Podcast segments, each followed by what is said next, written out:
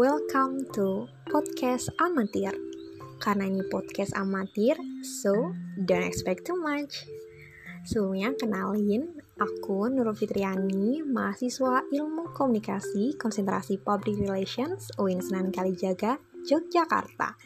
Nah, pada kali ini kita akan membahas tentang klasifikasi CSR atau Corporate Social Responsibility beserta contohnya. Yang pertama ada cause promotions atau social campaign. Ini adalah upaya untuk mempromosikan atau mengkampanyekan sebuah gerakan sosial. Aktivitas program CSR pada akhirnya mampu mendorong masyarakat untuk mendonasikan waktunya, uangnya, atau sumber daya lainnya seperti yang dilakukan Danon melalui program komunitas jangka panjang yaitu 1 liter aqua untuk 10 liter air bersih atau yang lebih kita kenal dengan program 1 untuk 10. Ini adalah salah satu program Aqua Lestari yang telah dijalankan sejak 2006. Melalui program 1 untuk 10, Danon Aqua secara proaktif dan berkelanjutan memberikan solusi terhadap permasalahan yang ada, termasuk kesulitan akses air bersih di Indonesia demi mewujudkan peningkatan kebiasaan hidup sehat keluarga yang dimulai di Nusa Tenggara Timur. Yang kedua, ada cause relate marketing. Program ini digunakan untuk menghubungkan penjualan produk atau aksi dari konsumen dengan donasi sosial untuk sebuah gerakan tertentu. Gerakan inilah yang kita sebut sebagai cause itu. Makanya namanya jadi cause relate marketing seperti yang dilakukan Bakri Telkom melalui Bakri untuk Negeri dengan menyerahkan donasi 1,3 miliar yang disisihkan dari Rp10.000 dari setiap hasil penjualan HP Asia Slang bagi masyarakat Sumatera Barat.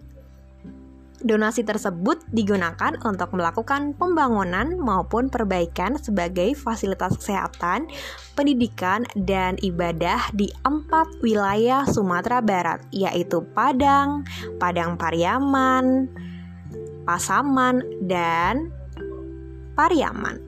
Yang ketiga, ada corporate social marketing praktek mendukung kegiatan sosial atau kampanye perubahan perilaku sosial yang disinergikan dengan program-program marketing. Contohnya adalah program In Safe Hands dengan kampanye nasional cuci tangan pakai sabun yang diusung PT Unilever untuk mendukung program pemerintah melalui produk sabun Lifebuoy. Kampanye nasional cuci tangan pakai sabun ini juga didukung lembaga internasional seperti UNICEF dan USAID loh. Program In Safe Hands dilaksanakan di berbagai negara sebagai perwujudan nyata bahwa cuci tangan pakai sabun adalah hal sederhana yang paling efektif dan murah untuk mengurangi angka kematian akibat penyakit diare dengan merubah perilaku kebiasaan masyarakat. Yang keempat ada corporate philanthropy. Di sini, perusahaan berkontribusi langsung kepada sebuah gerakan amal, biasanya dalam bentuk donasi, hibah, atau layanan. Contohnya, seperti yang dilakukan Telkomsel dengan menyalurkan dana sebesar 1,6 miliar rupiah untuk 55 yayasan dalam rangkaian kegiatan Safari Ramadan tahun 2010. Dari total itu, sejumlah 152,5 juta rupiah disalurkan kepada 5 yayasan mulai dari panti asuhan, pantai jompo, dan lembaga permasyarakatan lainnya. Contoh lain adalah pemberian layanan kesehatan yang dilakukan oleh PT Indosat dengan program mobil klinik sehat keliling di 8 wilayah Indonesia. Program selanjutnya adalah Social Responsible Business Practice.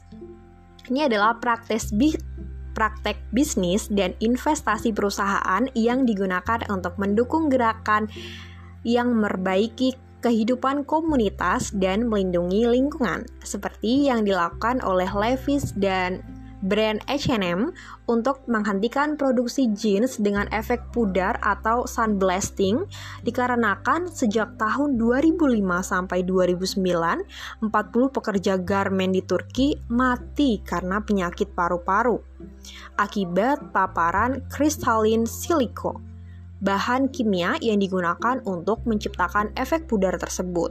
Makanya, Levi's dan H&M berniat untuk menghentikan produksi jeans dengan efek pudar tersebut. Oke, ini adalah klasifikasi yang terakhir, yaitu employee volunteer. Program ini mendukung dan mendorong karyawan untuk sukarela berpartisipasi di organisasi atau gerakan sosial, seperti program Astra Employee Volunteer yang dilakukan pada 20 Oktober 2010 yang melibatkan 68 orang karyawan PT Astra International Tbk Head Office untuk melakukan bedah sekolah dan mengajar selama satu hari kepada siswa dan siswi SD, SMP, dan remaja di Kelurahan Sungai Bambu, Tanjung Priok, Jakarta Utara.